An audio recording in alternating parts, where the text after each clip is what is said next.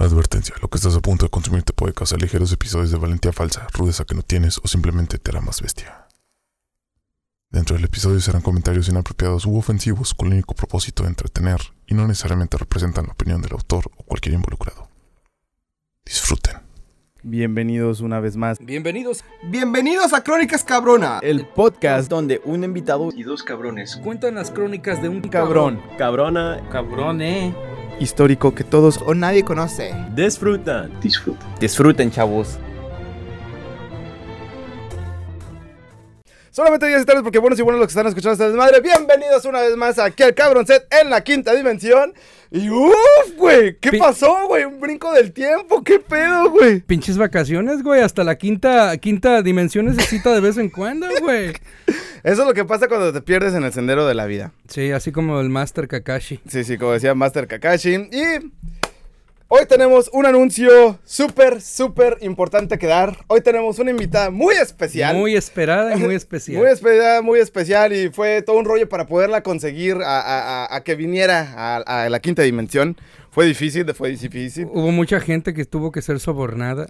Sí, sí, sí, muchos fueron sobornados y pocos se les dio el dinero. Arriba, la, arriba la corrupción. Ah, no Claro que sí, claro que sí, como que no. El día tenemos a alguien más famosa que la chona y más brillante que las lentejuelas de Juan Gabriel, ¡Paola!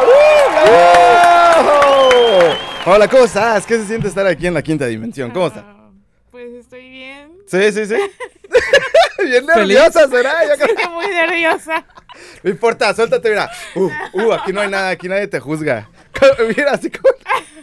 Saludos, Manichi. Ah, de veras, saludos David, ¿cómo estás, hermano?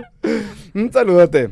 Pero bueno, el día de hoy vengo con un tema muy especial porque el tema de que vamos a hablar hoy tiene que ver de, pues, de dónde son originarios. Este, este, de hecho, este episodio lo escogí específicamente por eso, porque pues Paola proviene de, también de allá. Oh, antes de que se nos olvide también. Paola, aquí tenemos una tradición que los invitados leen la intro, nos introducen a nosotros en el podcast. Así que te voy a dar una pequeña lectura. sí. ¡A huevo! Qué bueno que estoy vivo. Te vamos a dar una pequeña lectura. Ah, la, la tienes que leer sin trabar y sin tartamudear y pueda o no pueda que te ganes algo al final del episodio. A ver. Aquí está la lectura. O que salgas en la intro. Pueda que, pueda que te ganes tu, tu regalo de cumpleaños, porque es su cumpleaños hoy. ¡Feliz cumpleaños! cumpleaños! Pero bueno, entonces tú dices, yo te doy una cuenta regresiva si quieres, si gustas. Este, Ah, sí, ¿Quieres una cuenta sí. regresiva? Va, va, va. Sin leerlo, sin, sin tartamudearte ni nada. ¿Lista? 3, 2, 1. Bienvenidos a Crónicas Cabronas, el podcast donde un invitado y dos cabrones cuentan las crónicas de un cabrón, cabrona, cabrone y eventos históricos que todo nadie conoce. Disfruten. Se lo ganó, se lo ganó. Sí, sí, sí. Ya después, ya después, ¿qué, qué, qué, qué- qué compramos, güey? Ay,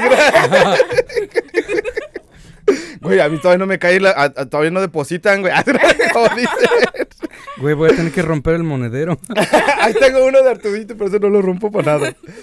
Pero bueno, antes de empezar, me gustaría, este, eh, darles como una pistilla. Este, ustedes, este, conocen, ¿han visto la película de, mm, ay, qué, como qué películas serían buenas? ¿Piratas del Caribe? ¿Piratas del Caribe? A huevo. ¿Tú las has visto? ¿Tú las has visto, Paula? Algunas. ¿Algunas? Sí. Ok, ¿y que saben algo acerca de Jack Sparrow y ese pedo? De piratería, pues por los libros que he leído, güey. ¿Has leído muchos? Sí, güey. Mm, ¿Y tú, Paula? Algunos. No, ¿Algunos? Más o menos, dice. No te preocupes, no pasa nada, hombre. Tú suéltate.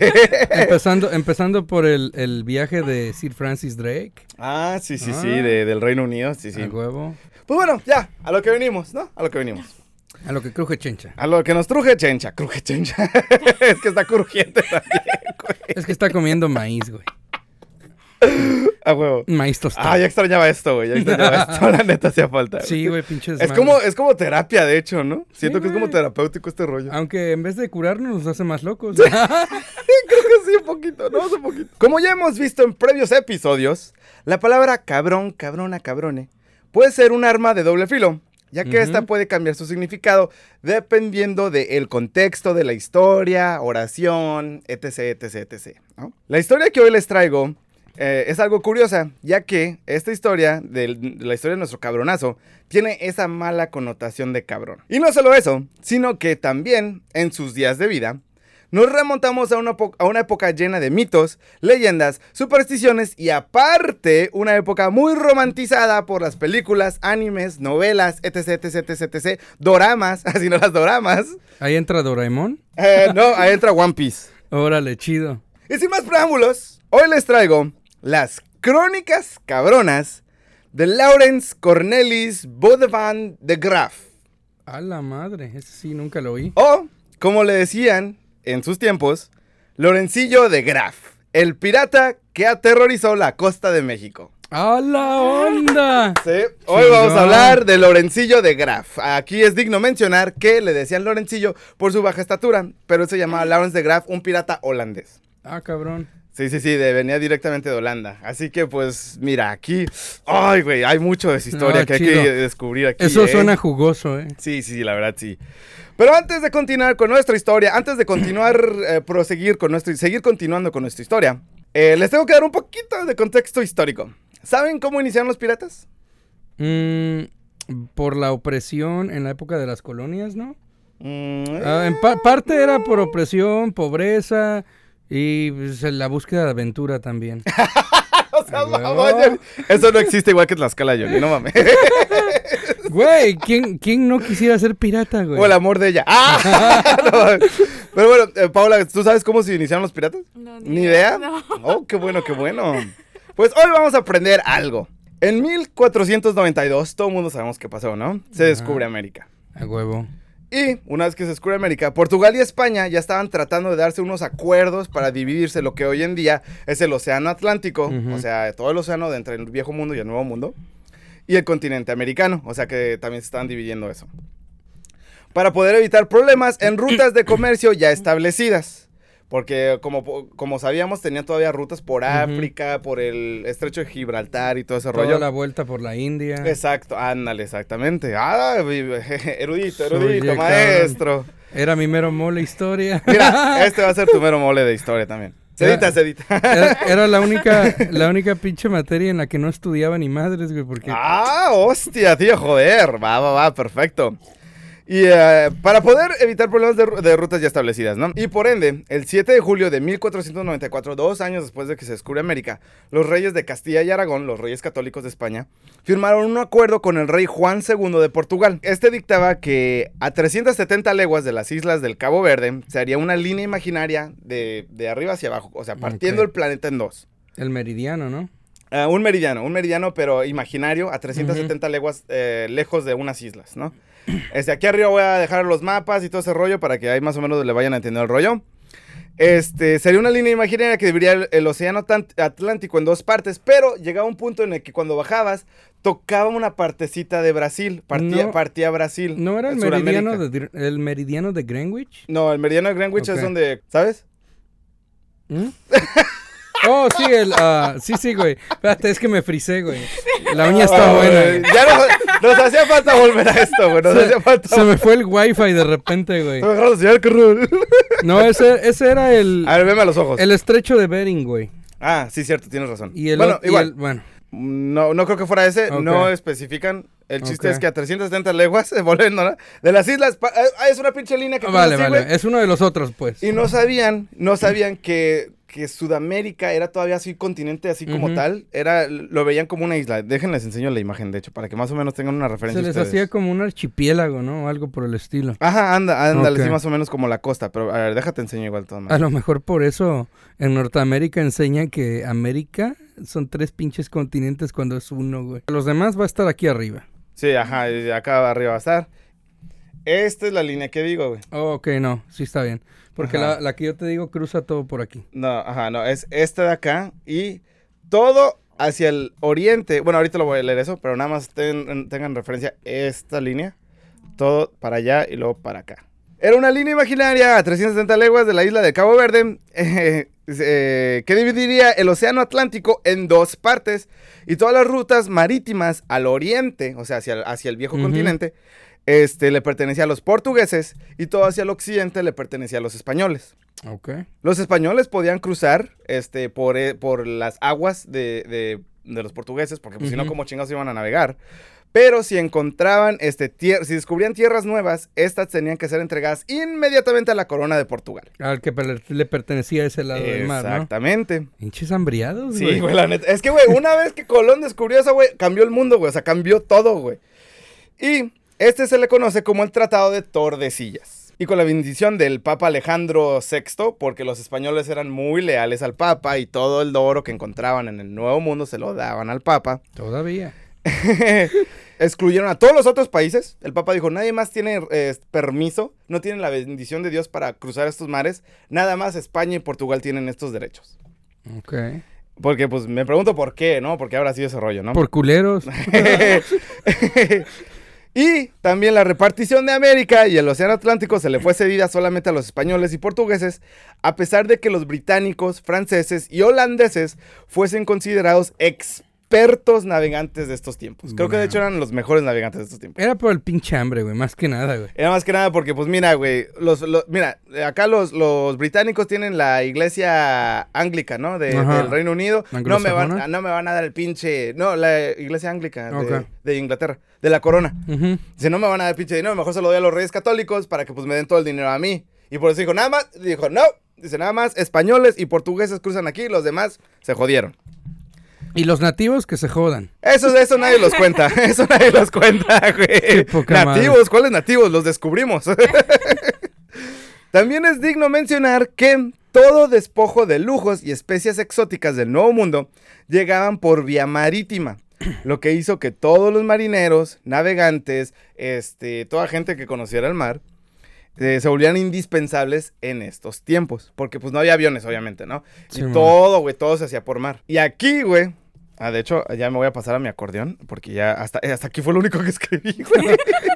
es que sí es un chorro, pero leo rápido, ¿eh? es lo que me estoy dando cuenta. Y fue gracias al Tratado de Tordesillas y el Papa Vendido que y, y la, eh, y la idens- indispensabilidad de los eh, navegantes que crearon las condiciones perfectas. Eh, sí, ríanse, vale, Güey. vale. Cúrensela, cúrensela, no hay pedo. Es que me recuerdo a las viejas que iban a mi escuela, güey, cuando Ajá. estaba en la telesecundaria, que llevaban un pinche acordeón así, güey, abajo de la falda, güey. Güey, no, ellos no lo están viendo, güey. Yo lo estoy leyendo desde mi tablet, güey. De poca madre. eh, esto es mi tablet. Güey, eso no sirve ni para papel de baño. Se me cayó en el excusado, de hecho. No, no, no, no, no, es cierto, güey. Por eso parece mapa de piratas. Sí, bueno, de hecho, por eso la temática de piratas. Dije, vamos a hacerlo mapa de piratas. Órale, chido. Pero bueno, esto creó las condiciones perfectas para que empezaran a surgir figuras como los corsarios, Ajá. este, los bucaneros, los filibu- filibusteros y piratas. A huevo. Corsarios era diferente y bucaneros era diferente. Bucaneros era con permiso de la armada. Este, ah, de hecho aquí también tengo el Los, el los dato. corsarios venían siendo como casi los oficiales o algo así, ¿no? Eh, mira, el- este, los bucaneros y los corsarios eh, tenían permiso del gobierno y eran apoyados por el gobierno. Ok. Los, los filibusteros eran a permisos a como ellos quisieran y los piratas les valía. No, filibusteros eran más como querían aventura y los piratas eran el desmadre, eran el despapalle. Eran los narcos, ¿no? De Eran tiempo. los narcos de esos tiempos. Eh, por eso dije están muy romantizados hoy en día. Ya verán por qué. Este, el centro de las rutas marítimas se, eh, se hizo indispensable. O sea, el control de, de todas las rutas marítimas se volvieron indispensables, porque pues ahí llegaban todo el comercio. Pero los gobiernos, al no poder mantenerlos, empezaron a dar licencias de, de corso. Es que, es que lo escribí bien Ah, jodido. sí. Eso sí salió en Piratas del Caribe. lo Empezaron a dar mucho. licencias de corso. y de ahí proviene el corsario. Por eso los corsarios tenían permiso de esto. Y de pillaje. A estas se les conocían como patentes. Y bueno, también este, sobra decir que los corsarios y los piratas eran casi, su- en esencia su trabajo era el mismo. La única, la única diferencia era que pues, unos tenían permiso y otros no. Les valía queso. Exactamente. A huevo. Arriba la corrupción. Fue gracias como a esto que nada más España podía dominar las aguas marítimas, Portugal también, que Gran Bretaña, eh, Holanda y Francia empezaron a dar estas licencias para controlar este, rutas marítimas. Y de esa misma manera usarlos como armas para eh, como armas económicas en contra de los españoles. Y de hecho fue gracias a los españoles que se inventaron los piratas. No. Fue de hecho en estas épocas donde fue el, el máximo auge de la piratería. Órale. Sí, y de hecho, este, en sí los piratas eran armas en contra de los españoles porque ellos eran los únicos que podían controlar todo el terreno. Ujú, O sea, se adueñaron de todo, güey. Y esto es como que, no, a la madre, güey. Si no es por la legal, es por la mala, culeros. Ah, huevo. Y bueno, tanto era el sentimiento anti-español que se llegó a establecer un estado pirata en la isla de Tortuga. ¡Ah, sí existía tortuga! Sí existió Tortuga. Papá. Estaba por el mar Caribe, creo, algo así, no me acuerdo. Acá va a estar el mapa de dónde estaba Tortuga. y sí tenía bares, burdeles y todo el pinche desmadre que se veía en los Era un estado pirata.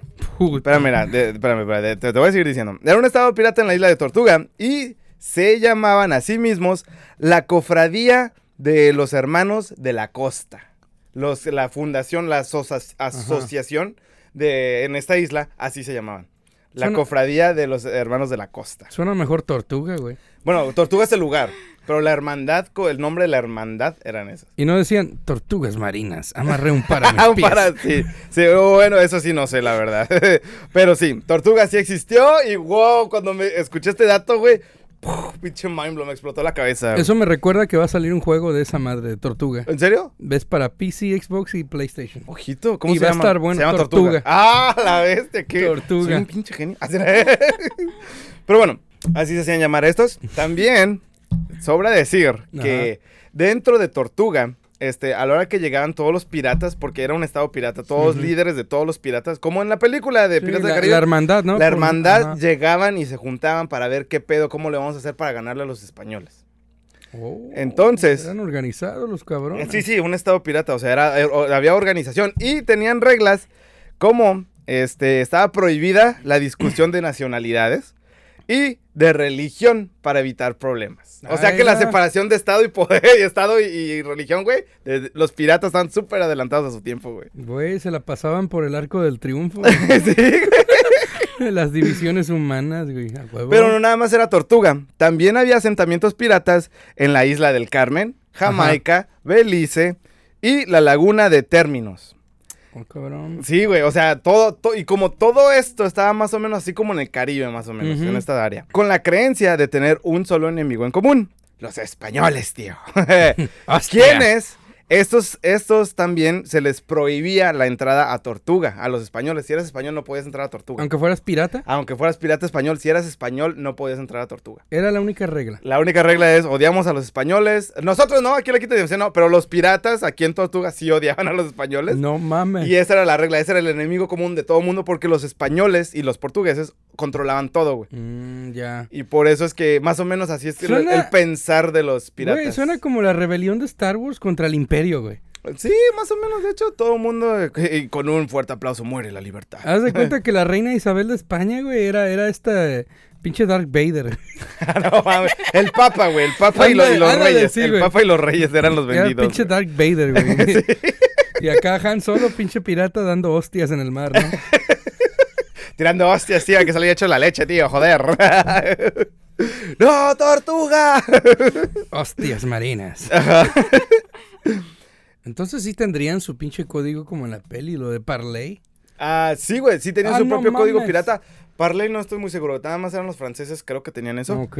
No estoy muy, pero sí tenían todo su código pirata, güey. A Y de hecho, también tenían este el mismo honor pirata de que si alguien, este, en inglés le llaman striking your colors. Ok. O sea, si alguien bajaba la bandera, se estaban rindiendo y tenían que obedecer esa regla de que, ok, estás en el fuego, hay que reparar nuestra nave y ver qué pedo, ¿no? ¿Qué está pasando aquí? Junten a los heridos. Ah, junten a los heridos, abordemos el otro barco, nomás queremos motín y vámonos. Así es más o menos lo que hacían. Y los piratas, por mañosos, siempre llevaban una bandera española consigo mismos para izar la bandera española y que lo- a los enemigos, cuando los veían de lejos, ah, son españoles, ahí viene una carabela, ¿no? Y cuando se acercaban lo suficiente, bajaban la bandera y ponían tu bandera pirata ¡No y les daban en la madre, güey. Sí, güey. Así, güey. Yo, güey, que what the fuck. Güey. Son pinches genios, eh, los piratas, güey. güey. Separación de Estado y religión, güey. Pinches, eh, güey, estrategia militar chingona, güey.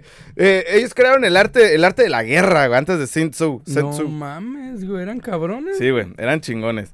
Este, pero bueno, total, como decía, como todos los estados piratas se- estaban localizados como en el Caribe, más o menos. Ajá. Sí, fue la mera Esto, mata. esto dio lugar a que la mayoría, casi todos los ataques de piratas ocurrieran en las costas de México.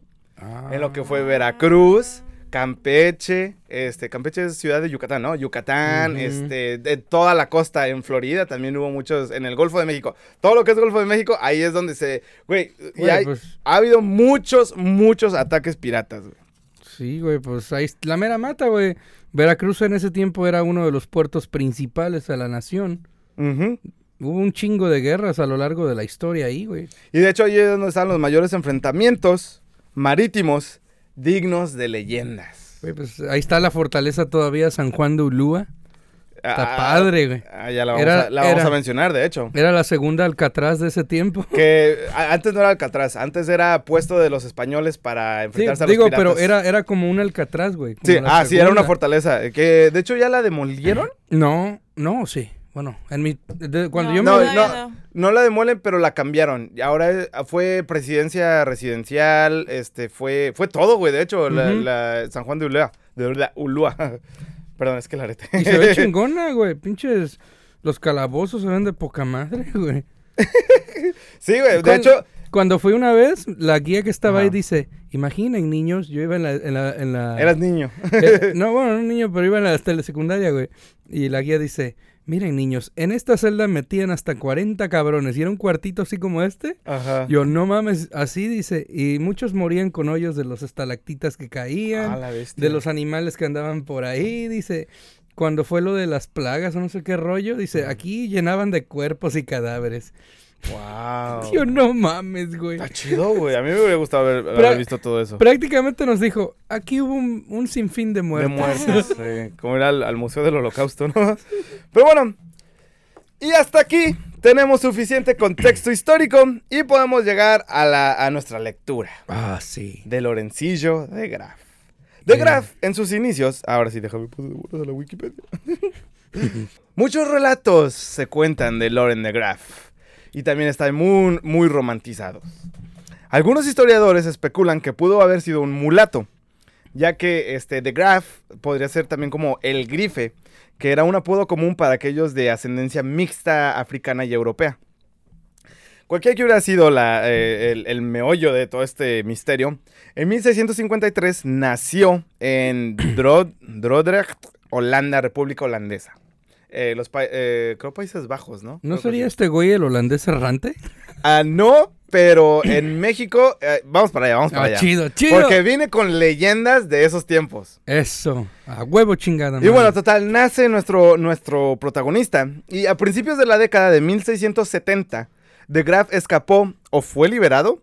Y el historiador francés Bassier registró que se casó con su primera esposa, ¿Basier o Brasier? Eh, eh, Bassier. No seas- no seas- mamada mía, güey. No más. güey. Registró que se casó con su primera esposa. O sea, hay como regi- registros de estos tiempos de que se casó con su primera esposa, François Petronila de Guzmán. No mames, ¿neta? ¿Es neta, güey? Es neta, güey. 1670 hubo una Petronila. Saludos a mi tía Petra.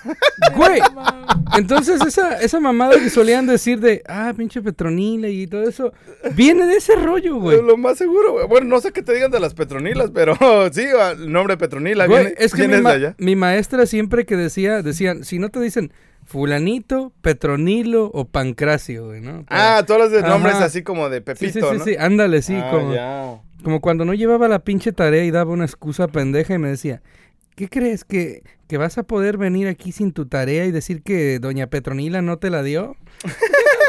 Que por cierto, este, nueva excusa para los, la, la generación Z. Ya no pueden decir el perro se comió mi tarea, pueden decir mi, el perro me desconectó la compu y pff, petatearon mis documentos. A huevo. ¿Ya ves? O me hackearon todo. Ajá, se corrompió el, el archivo. Pero bueno, total. Hubo un registro de que se casó y hasta ahí es lo único que sabemos, güey. Eh, eh, de sus inicios. Después de esto, el gobernador español de San, San Agustín, Florida, atestiguó su ¿cómo? matrimonio en una carta escrita a Carlos II de España. En 1682, refiriéndose a De Graaf como un extranjero que se casó en Canarias, las Islas Canarias. Mm. Después de eso, tampoco se sabe mucho, pero dicen que él estuvo como artillero para la, para la Armada Española, güey. Ah, cabrón. Y así fue como una vez llegando, este, De Graaf comenzó su carrera pi- como pirata poco después de casarse con Guzmán. Güey, antes ser pirata se consideraba una carrera. Es que, es que la... Eh, es que el ser pirata es como decir... Me vale madre la vida. Ah, sí, más o menos. Bueno, bueno, aparte de eso, güey. Es que el ser pirata es como decir ser vikingo. O sea, no hay Oh, una ya. raza o algo específico. Es como algo que haces, ¿no? Bueno, por lo menos no tenían discriminación, güey, se cargaban a quien fuera. Sí, eso, mientras no fueras español. este, eh, aunque no se hicieron registros de su actividad hasta 1682, cuando Sieur de Poncay, el gobernador de Saint-Domingue, registro de, registró que Graf había estado navegando en la cuenta desde aproximadamente 1675. O sea que él estaba ya marítimo, este... Después lo que pasa es que llegan unos piratas, abordan, eran bucaneros, llegan unos bucaneros, abordan filibusteros, eran filibusteros. eh, unos llegan filibusteros, abordan el- eh, la armada donde estaba este de Graf y le dicen o te nos unes o te matamos. Y se les unió y así fue como se hizo pirata, güey. Ahí fue Ah. donde inició ya su, su carrera como pirata, ¿no? Hay algunos registros posteriores de su participación. En marzo de 1672, eh, en una incursión en Campeche por parte de una banda de piratas que atacaron e incendiaron una fragata parcialmente construida y lo capturaron en la ciudad. O sea que aquí él ya estaba en, en las eh, en el Caribe y él estaba como en, con los españoles. Ya haciendo desmadre. ¿no? Ya estaba haciendo su desmadre en Campeche y luego se regresaba. Luego iba y regresaba. Así más o menos, pero él no había hecho algo así tan Grande, tan ¿no? grande todavía como para ser reconocido. Después de que empezó a hacer sus, sus fechorías de malote, los españoles vieron la oportunidad de vengarse. Como el ratero que deja de robar gasolineras para ir ya a un pinche banco, ¿no? Ah, sí, y amenazando así con un cerillo, ¿no? una, pistola de bibis. Porque ya había hundido barcos españoles y las fragatas eran los barcos estos. Había hundido barcos españoles y los españoles lo mandaron a cazar. Y durante una breve parada en Cuba, de Graaf se enteró del plan para buscarlo. En lugar de esperar a la armada, de Graaf fue y los enfrentó. ¡Oh, la madre! Después de un tiroteo que duró varias horas, la- eh, la- el barco de la princesa encendió sus colores, que esto significa que se rindió. Cuando enciendes Mm, tus colores es que te rindes. O sea, que bajas, tu- bajas la bandera. Ok. O sea, habiendo perdido 50 hombres frente a los 8 o 9 de Graf, No mames, güey, era cabrón. en un acto de bondad, de Graf desembarcó al capitán gravemente herido del- de, la princesa, del princesa con su propio cirujano y sirviente. Porque mira, a pesar de ser pirata, él co- con esa educación que le dieron en la armada, él era como que bondadoso. Él, él tenía piedad así de los que iba, atrapando. No era un barba negra, ¿no? Que le- No, ajá, no era un barba negra así despiadado ni nada. Él sí tuvo educación. Era un hombre de clase. de era un hombre culto. El propio Princesa llevaba la nómina de Puerto Rico y Santo Domingo. Ah, no Juntos, güey. güey. Se rifó, güey. Sí, unos 120 mil pesos en plata. Se forró ese vato. Después de repartir el premio, los bucaneros se retiraron a, a otra, a otra parte, a Tortuga, creo, a celebrar y reacondicionar la nave. De Graaf hizo del Princesa su nuevo buque insignia y lo rebautizó como Frances- Francesca. Ha de haber dicho, Nel, eso del princesa suena muy pendejo. ¿no?" Algo más pendejo, Francesca, va a decir, yo creo que sí, ¿no? Después de esto, la siguiente incursión de De Graaf fue un viaje a Cartagena eh, con el corsario Michel Anderson. Al encontrar pocos objetivos potenciales, partieron hacia el Golfo de Honduras. Allí encontraron dos galones, que eran do- dos galeones, que eran navíos, vacíos. Y De Graaf decidió esperar a que los cargaran. ¿Ignorarían los frijoles también? Yo creo que sí. en Honduras, era, era un Lord Frijoles. Humor negro, cabrones. sí, eh, pinche Johnny. Eres cabrón. Me, me encanta el fuego, lo sabes, güey. sí, sí, sí. Este, los bucaneros se retiraron, eh, esperaron a que los cargaran. Cuando los cargan, llegan estos güeyes, se los roban. ¡Hala! Sí, Como diciendo, gracias por prepararlo para nosotros. Sí, la verdad. Los, lle- los llenaron, no se dieron cuenta porque se retiraron a cierto lado a, a- a cenar o no sé qué pedo. Este, regresan y este, atacan y los capturan, pero no les dio planes porque cuando, a la hora que los capturan, los barcos ya estaban vacíos. No mames. Pero tenían dos barcos más. Así que dijeron, ¿qué vamos a hacer con estos barcos? ¿Qué plan podríamos hacer con Nos estos? los llevamos. Nos los llevamos y vamos a atacar al puerto de Veracruz. ¡Hala! No mames. Se unió, unió fuerzas con el, el pirata Horn, y Michael de Garmont, Sí. un, un, este, holandés, otro holandés y un francés, este, para un ataque en Veracruz. Su grupo de asalto constaba de cinco barcos grandes, ocho barcos más pequeños y alrededor de 1300 piratas, güey, dentro de estas tres personas, güey. No Y eran mames. 11 navíos, güey, enormes, güey. O sea, llegaron, lo que había pasado aquí era que eh, una vez que llegaron a dos leguas de distancia del puerto de Veracruz, este, venía, venía que se acercaban. Los españoles no, no les dieron tiempo ni de reaccionar. A la hora de que llegan, se dividieron en dos equipos. Los del equipo terrestre, eh, donde ahí fue donde ya después se unió este, en pleito contra- con Antes no era nada más era con Van Horn Ok. en navíos. Unos iban a estar ahí este, atacando por tierra y los del mar iban a hacer una bloqueada para que no pudieran entrar nuevos barcos españoles. Ah, como una Esa, barrera. una güey. barricada marítima para que no entraran barcos españoles. eh, mientras que ellos estaban en el pillaje acá en Veracruz. Güey, ¿por qué nunca me enseñaron esto en, el, Güey, esto es que digo, güey? esto está bien chido, güey. No mames, y eso que teníamos un libro que se llamaba Veracruz, güey. Sí, sí, sí. Pura De hecho, historia de sí. nuestro estado, No güey. hablaron de, de Lorencillo de Graf. Ya ven, Eh, culeros, era más divertido leerlo así, güey. Aquí aprendemos más que en la escuela. Al chile que nos den nuestra titulación, güey, para ser maestros. sí, sí. Ya ven, miren, ¿cuál librote? Una pinche papel de baño. Aquí está su Veracruz, mira, ¿eh?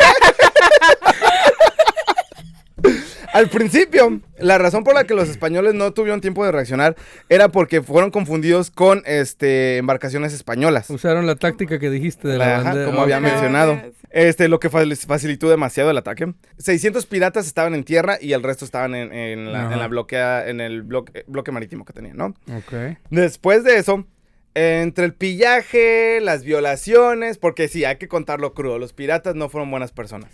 hubo violaciones, hubo robos, empezaron a quemar todos documentos importantes, empezaron a torturar a la gente para que sacaran los tesoros. Y alrededor de 6.000 ciudadanos locales los, los- los metió a una iglesia y les negó comida y agua durante tres días y tres noches. ¿La iglesia? No, no, no, eh, lo- los piratas, no Oh, seas ok. mamón. Oh. los encerraron en una iglesia ahí, de ahí local, no sé cuál sería, pero los encerraron ahí y le- por tres días y tres noches no les dieron nada de comer hasta que les dijeran dónde estaba el tesoro que se estaban llevando los españoles. Ah, no mames. Les dijeron, tenemos un barril de dinamita en la entrada, lo vamos a volar a la hora que queramos, díganos dónde está el tesoro y todas las personas, este, y de aquí viene una leyenda, mantengan esta parte de la iglesia muy en mente. Este, le- les dijeron dónde estaban los tesoros, todo el mundo reunió todo lo que tenía, se los daban y todo ese rollo. Y esto fue sin importar edad, género, a todos, todos por igual. Los, los torturaban, los golpeaban, los violaban, a todos, güey. A la madre. Sí, sí, sí, la verdad. Esta es la parte oscura del, del podcast. no seríamos crónicas cabronas si no fuera por esto. To- Todavía falta las- la parte 2 de los barcos del infierno. ah, sí, muy próximamente. Eh, un sinfín de torturas y un y aún más de violaciones contra mujeres. Y esto, todo, todo esto que les estoy contando fue en el primer día. En el segundo día del saqueo, la flota de placas españolas, este, compuesta por numerosos buques de guerra, apareció en el horizonte. Los piratas se retiraron con rehenes a la cercana isla de, sac- de- de sacrificios. No mames. La isla de los monos, esa que estaba. Güey. Sí, güey. Güey. Ahí estaban, güey. Literal, ahí estaban, güey. Mi pinche cerebro está haciendo ahorita. Sí, güey. Yo no he estado ahí y a mí también me hizo igual, ¿eh? Como yo ni a verano es el efecto. No ah, ya no mames. quiso. Así como de Jimmy, te crees. Total, cuando llegan a esta isla, este, esperaron rescates porque se llevaron a los prisioneros, Ajá. este, soltaron unos que otros, se llevaron nada más a los funcionarios de gobierno y empezaron a pedir rescate en estas islas. A lo mejor ahí iba Elizabeth Swan. Todo el, ah, no la película, güey. Otra de esas, Johnny. Este, pero en lo que estaban ahí, este, de Graf, siendo la persona educada que era, decía, eh, güey, le dijo a, a Groom, eh, que era otro, a Horn, perdón, a Horn, que era su compañero, güey, se están pasando de lanza con todos, güey, o sea, no los torturen tanto, güey, violenlo menos, eh, violenlos menos. y este, ah, pues, güey, se están pasando de lanza y todo ese rollo, ¿no? Ahí tuvieron una disputa y según, al- según algunas fuentes, los dos se batieron a duelo en la isla. Ah, En la playa cercana para resolver el... el, el- el, el rollo, ¿no? Ajá, sí, el rollo de qué pedo con, los, con esos. Horn murió como resultado de la... eh, bueno, hubo el duelo y eh, le hizo una herida Y gracias a esta herida, se murió dos semanas después porque se le infectó, güey. Ah, Gracias a la penicilina. Muchas gracias a la penicilina. no mames. Y finalmente, renunciando a más que saqueos, los piratas partieron, pasando sin obstáculos a los españoles. Otra cosa que es digna de mencionar es que como eh, Lorencillo eh, ya trabajó como artillero en la Armada Española, él ya sabía cómo evadirlo, sabía cómo sus tácticas, cómo trabajaban. Ok. Y por eso él, él era como el líder de esta, de esta pandilla que se había hecho. Se llevó con todo el motín que se llevó, o sea, se hizo millonario de, de este botín, a- de este motín. Este, dejaron a la gente en paz, eh, sí, les pagaron los rescates y todo. Eh, Lorencillo no era una persona que buscaba sangre, él nada más quería su dinero y vámonos, ¿no? Y después, en ese mismo año, a fines de noviembre, se retira de Veracruz y se pasa a... Estado que sigue. Déjame, déjame Next. déjame- Sí, güey. Siguiente, vamos toda la costa. Ahora vamos a partir de su madre el que sigue, ¿no? Sí, no, ajá. Han de haber dicho los del motín. ¿A dónde vamos ahora, mi capitán? ¿A las momias de Guanajuato porque no tienen mar? Ay, ¿O a los cenotes de Yucatán que han de estar grandes? no. Total, se retiran y luego no regresa por, por donde vino, se viene por otra parte y llegan a Cartagena en Colombia, gracias este Paula, Eh, donde el gobernador local, Juan de Pando Estrada, se, se apoderó de tres barcos comerciales de esclavos privados, el San Francisco, no mames que fue eso, el San Francisco de 40 cañones, eran Ajá. tres barcos los que se llevó. El San Francisco de 40 cañones, el Paz de 34 Tu cañones. tocayo, güey. Sí, el San Yo, ¿no? y un eh, galeón más pequeño de 28 cañones. Y 800 españoles, di- dirigidos por un comandante de 26 años. No seas mamón, güey. Partieron para encontrarse con los piratas de Nochebuena. ¿Venían, ¿Venían de Navidad o qué? no, ese, ese iba a ser el día siguiente, güey. Pero inmediatamente lucharon contra los piratas más experimentados de, de Graf. Estaría chido, ¿no? Los ves cruzando, ¿no? Cada uno en su barco. Los de acá vienen todos brindando yojo. Y aquellos Ajá. vienen, noche, de paz. Porque vienen en el paz, güey. ¡Ah, la verga, güey! 90 españoles fueron asesinados frente a solo 20 piratas. El San Francisco quedó varado y los otros dos barcos fueron capturados por De Graaf. Reaflotó el, el San Francisco como su nuevo buque insignia y lo, re- y lo renombró Fortune, la Fortuna. Ah, chido. Suena chingón. Y más tarde Neptuno. Eh, su otro compañero, Andersun, que le, le ayudó en esta pelea, se llevó el Paz y lo renombró Mutin, que significa como, como rascal, o no sé cómo decirlo, como, como punk, ¿no? Algo así, más o menos. Como punk de... Ajá, y Williams, le, eh, otro amigo, otro que les ayudó ahí, le regaló de Graf el barco de la Francesca. Güey. O sea que se regalaban los barcos como, güey. Sí, güey, ya te- una soda, güey. Ya te la, toma, le aventaba las llaves del timón. ya te la, toda tuya, hermano, ya tengo una nueva. Échame el mouse de tu compu, Frankie. sí, sí, sí. Total, después de esto se hace de un nuevo barco que nadie reconoce en las costas de México porque él había atacado primero con la Francesca. ok, entonces era diferente y... Ajá. A continuación de eso, se vio de Graf en la isla de Pinos, en Campeche, Precediendo una reunión de bucaneros en Tortuga. Después de su partida dirigió a otra incursión en, en este estado de Campeche y los piratas atacaron el 6 de julio de 1680 1685, dos años después de Veracruz. Este, sí, sí, sí. Damn. Después de una batalla prolongada, los españoles huyeron de la ciudad porque este, la nave de De Graaf estaba tan jodida. eh, este enfrentamiento duró 12 horas A la madre, güey. y esta, era nada de cuenta la- el barco de, de Lorencillo contra los dos, barcos dos barcos grandes españoles. Estaba jodida la, la nave de Lorencillo, pero los españoles estaban peores, güey. De tan experto que era este cabrón. Cabrón. Ya me imagino los artilleros, güey. Todo el día echando... ¡Más, más, más! No, así, pum, pum, Sí, güey. Todo el día explosión. tres- Bien sordos los Sí, pendejos, güey. sí, ya había escuchado. Dice, ¿Te pasas? ¿Te pasas? El comercial. Aquí están. Los viejitos, ¿no? Este, total.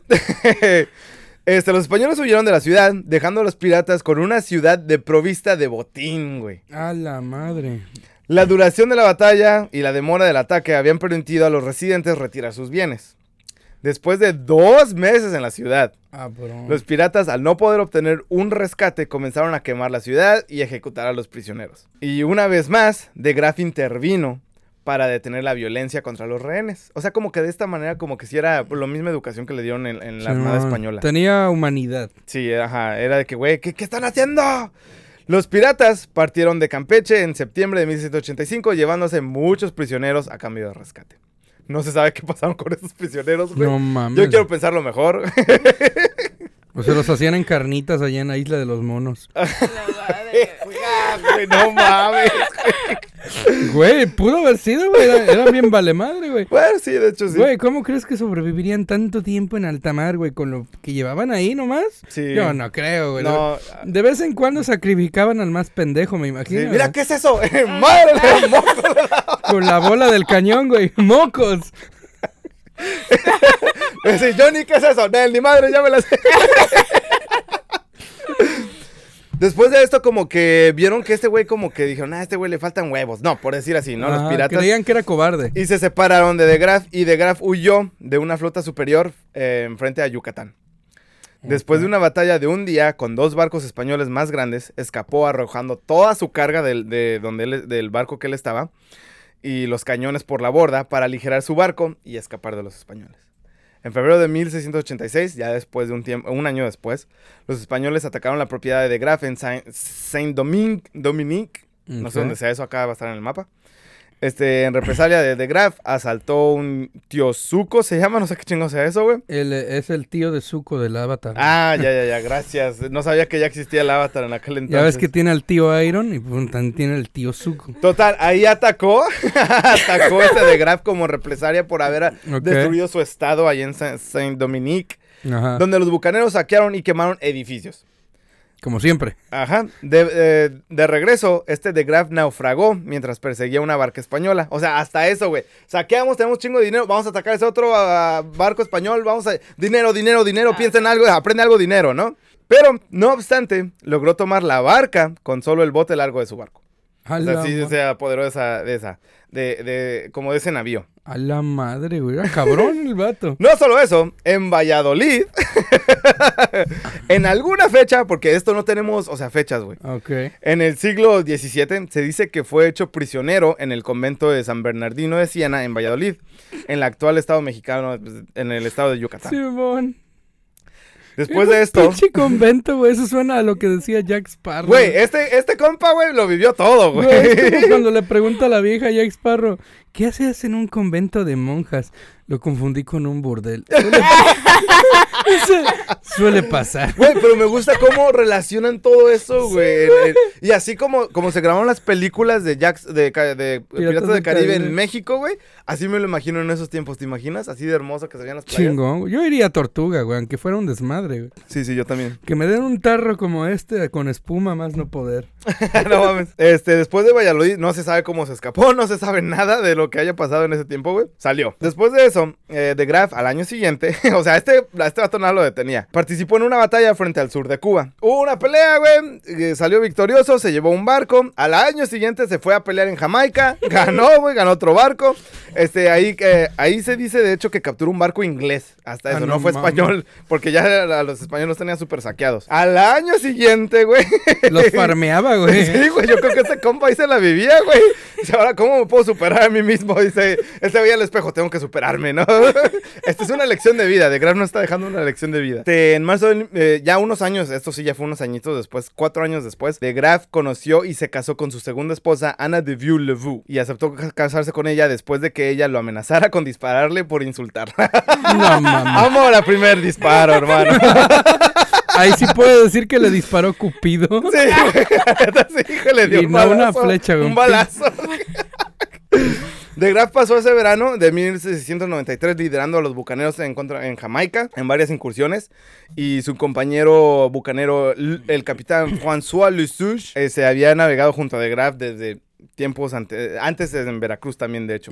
Eh, Y este murió en los ataques de Jamaica, le entró depresión. No se sabe qué pasó después de aquí. Pero cuenta la leyenda que de Graf, después de toda esta vida de aventuras y, so- y lo- y todo, de emociones fuertes, se fue a vivir en Mobile, Alabama, cuando era un este, cuando Flori- la Florida era una ¿cómo se- Colonia. una colonia española. Se fue a vivir en Mobile, Alabama, y pasó el resto de sus días como un granjero. What the fuck? ¡Ay, güey! Es lo que yo dije, güey. ¿Qué pedo, güey? Con toda la acción que vivió en su vida, güey. No y acabó como un granjero en Mobile, Alabama. Dato curioso, cuando yo vivía en Florida y trabajaba en la construcción, yo trabajé a una hora de Mobile, Alabama, güey. Y si hubiera sabido de este cabrón, hubiera ido a su tumba, güey. Güey, ¿no vendrá eso en el, el libro de piratería? No recuerdo que viniera algo así, El que te, el que te- En el que me diste Mira, de piratología. no hay mucho, no se conoce mucho de Lorencillo, por eso lo estamos sacando aquí en este episodio. Puta madre, güey. Pues, güey, yo jamás había escuchado de él, güey, Lorencillo de Graf. Es como que, güey, yo soy un pinche asesino acá de poca madre, hago desmadre y todo. Mm. Gano fama mundial, güey, y un día digo, tengo ganas de ser monaguillo. Ah, no, a ver, así, ándale, así más o menos. Así, güey, me, me quedé con eso, güey. Pero otros rumores cuentan y sostienen que su aparición en Luisiana y Alabama fue ficticia y que de hecho murió en Santo Domingo en 1704 con su esposa. Aún así era un granjero en esos tiempos. No mames, güey. Sí, o sea, de una vida de emoción y aventuras. eh, Es que, güey, es que si, es que si vives con mucha adrenalina toda tu vida va a llegar un punto en el- Como los de Rápido y Furioso, güey. Yo digo que a un punto va a llegar a que, güey, ya estoy harto de, de que me persigan. güey. Era un toreto, güey, se ganaba barcos donde quiera, güey. De hecho, güey. Güey, de, de morir en... Preferiría morir en un barco hundiéndome, güey, que con una pinche vaca, güey, no mames. Bueno, sí, eso sí, güey, la neta sí. Que una pinche vaca. Total, dicen que sus números rondan alrededor de unos 1800 personas que mató. A su puta madre. En el primer ataque a Veracruz dejó a 400 muertos. Sí, sí, sí, sí. Y este, de hecho, eh, también había muchos esclavos que también él mató, porque los esclavos llegaron también por el puerto de Veracruz. Y aquí es donde nos pasamos a las leyendas, hermano. No mames, güey. La primera leyenda del tesoro de Lorencillo cuenta que en su ataque en, en Campeche, Ajá. hay una, eh, en Cam- creo que era en Campeche, hay unas cuevas que se llaman las cuevas del morro. Ah, sí. Y cuenta la leyenda que Lorencillo ahí se refugió y ahí guardó su tesoro. Uh. Y él dice que al guardar este tesoro, este, se volvió loco y, y como frenético de que nadie lo fuera a descubrir, que nadie se lo quitara. Y cuenta la leyenda que hoy en día, si tratas de meterte a robar el, el tesoro de Lorencillo, este, se te va a aparecer y te va a matar. No estoy muy seguro de eso. Uh, ya hay gente, hay videos, búsquenlo ahí en YouTube. Hay gente que se mete a las cuevas del morro en Campeche No. en kayak y todo, güey. Y este, y eh, no, o sea, no llegan a nada, pero llegan a un punto, eh, la entrada es como de 10 metros más o menos, llegan a un punto en el que está derrumbado y no se sabe qué está pasando, pero encontré un video que cuenta que hubo dos personas hace en, los 1900 en Campeche que intentaron entrar. Uno se llamaba Don Faustino y una persona, eh, Don Faustino Puch se llamaba, de hecho. Este era el pescador más viejo de, de ahí, de, de esa área. zona. Y él cuenta la ley, y él contó este, eh, cuenta este evento de que hubo dos personas que intentaron entrar a la cueva y tras un día entero de estar cavando, llegaron a la sección derrumbada y siguieron cavando, tomaron un descanso, se salieron de la cueva. Al regresar, se encuentran con una tumba que ellos no habían hecho. Les entró miedo y salieron corriendo y jamás volvieron a esa cueva. Y desde esa vez nadie ha intentado, a- a- intentado de cavar más en, la, en las cuevas del morro, en Campeche. En Veracruz. A la madre. Cuenta la leyenda que Lorencillo de Graf este, le cayó una maldición por la- a toda la gente que mutiló. El perla negra. Se le apareció el diablo Oh, shit.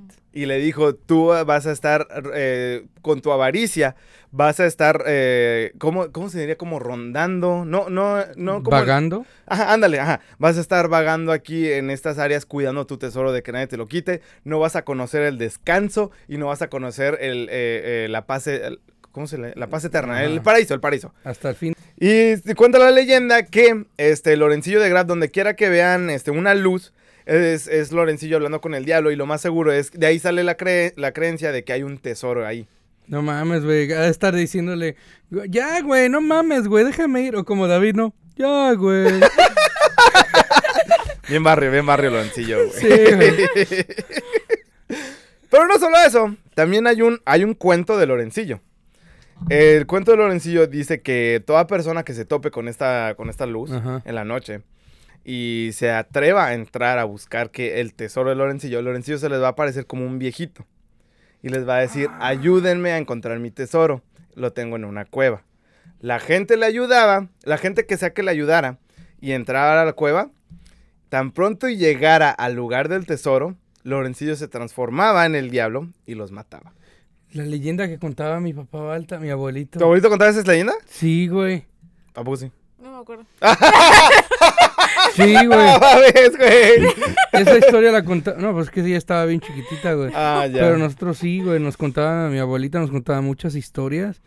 Y una vez contó esa. Sí. ¿No será que iría a dar a Libertalia? Ah, no mames, güey. Porque próximamente, ya casi tengo esa historia Ah, lista. chido, chido. Y la última historia, en el primer ataque de Veracruz, ah, en Veracruz, cuando los encierran en, en esta, ¿San Juan de Luga? ah, no, no, en, eh, en la iglesia, en la iglesia, Ah, ok. Este, está la leyenda de, va a sonar mal, pero es la leyenda de la negra. Ok. Era una pareja afrodescendiente que tenían un negocio, un pequeño negocio de embarcaciones y está bien eh, económicamente.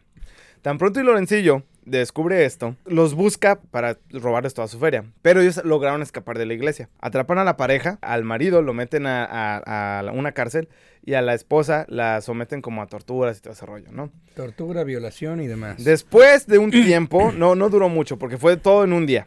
Cabrón. Sale este. El, el esposo de la, de la señora esta. Vamos a decirle Juanita, ¿no? El esposo de Juanita. ¿no? Petronila, güey. De Petronila, ándale, para hacerle. El, el- el esposo de Petra. Este, forcejea contra los piratas que cuando están a punto de llevársela. Forcejea, le quita un mosquetón, que era lo que usaban en aquel entonces. Ajá, el mosquete. Apunta, mata a un pirata y la apunta de Graf. De Graf al ver esto, se pone atrás de la esposa y con un cuchillo ah, poniéndoselo en el cuello dice, si suelta la pistola, dame todo tu tesoro o la mat. Justamente antes de salvarla, se escuchan cinco disparos atrás del esposo y muere. A la esposa se, le, pues, se les quita todo, la meten a la cárcel. Bueno, no a la cárcel, pero como al- a un camarote ahí encerrada. No se le, nada más se le daba puro pan y agua. Ah. Y se la llevaron, güey, en las embarcaciones, se fueron con ella. Y a esta señora, este, conforme iba pasando el tiempo, se, le, se fue volviendo más esquelética, perdiendo peso, se fue mames. transformando, güey. La bruja de Piratas del Caribe, güey. Calipso, güey. Eh, Mira, mira, hay muchas, muchas referencias, güey. Este, los piratas decían que tenían miedo a acercarse a su camarote porque podían escuchar voces como de rezos o como de, en, como... Hablaba con su split. Hablando, hablando en lenguas, así más o menos, como si fueran así de brujería y todo ese rollo, porque los piratas eran muy supersti- supersticiosos, supersticiosos y decían que le tenían miedo. Al día siguiente sa- salen y le, la obligan a ella a tirar el cuerpo de su esposo por, el- por la borda, ¿no? Y ella los maldice. Los maldigo a todos, este, por el resto de mis días voy a hacer tratos con el diablo, todo ese rollo, para que los maldigan. Y con esas palabras, ella muere. Así de la nada, güey. A la madre. Cae muerta. Sale de Graf de su camerote y la ve muerta. Les ordena tirar el cuerpo por la borda, pero amarrado a un fierro pesado para que se hundiera su cuerpo.